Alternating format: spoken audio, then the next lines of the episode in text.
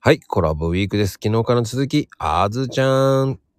はい、よろしくお願いします。あずです。ねえ、来ていただき、あずちゃんね、あの、もう年は明けちゃったんだけど、はい、もう1月の、もうちょっとでもう2月になっちゃうんだけど、はい、はい。うん。あの、今年の目標っていうのは決めたのかな今年はですね、実は初めて今年、目標の漢字、テーマの漢字っていうのを決めたんですよ。おう。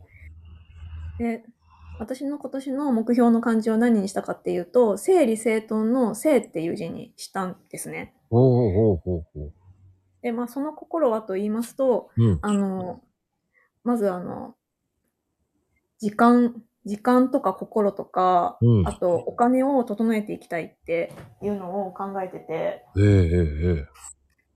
なんか、あとあれですね、生活を整えるとかで、まあ、生活を整えるのは早起きとか、あとまあ日々のスケジュール、なかなかあの、勉強したり子供のし、子供のなんか世話をして、子供となんていうの、向き合ったりする時間が取れなかったりするので、そういうところを整えていったりとか、うんうんうん。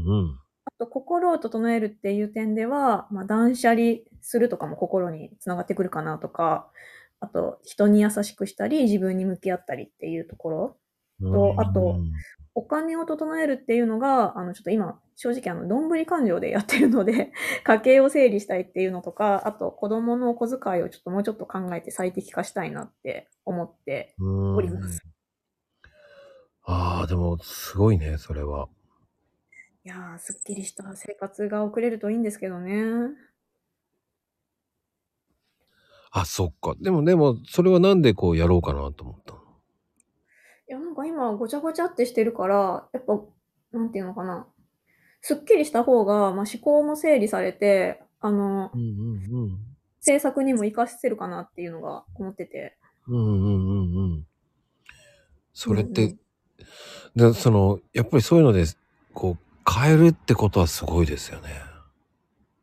変えれるといいんですけどね。ちょっとあくまで目標なんで、ちょっと頑張ります。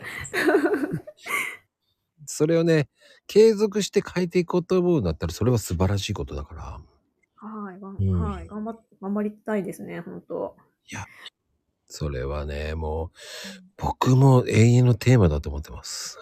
あ整理。整理って永遠のテーマ。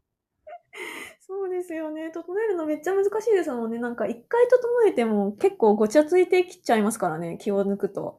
そう。そこなんです。いやー、てなことで、今日もありがとうございます。ありがとうございます。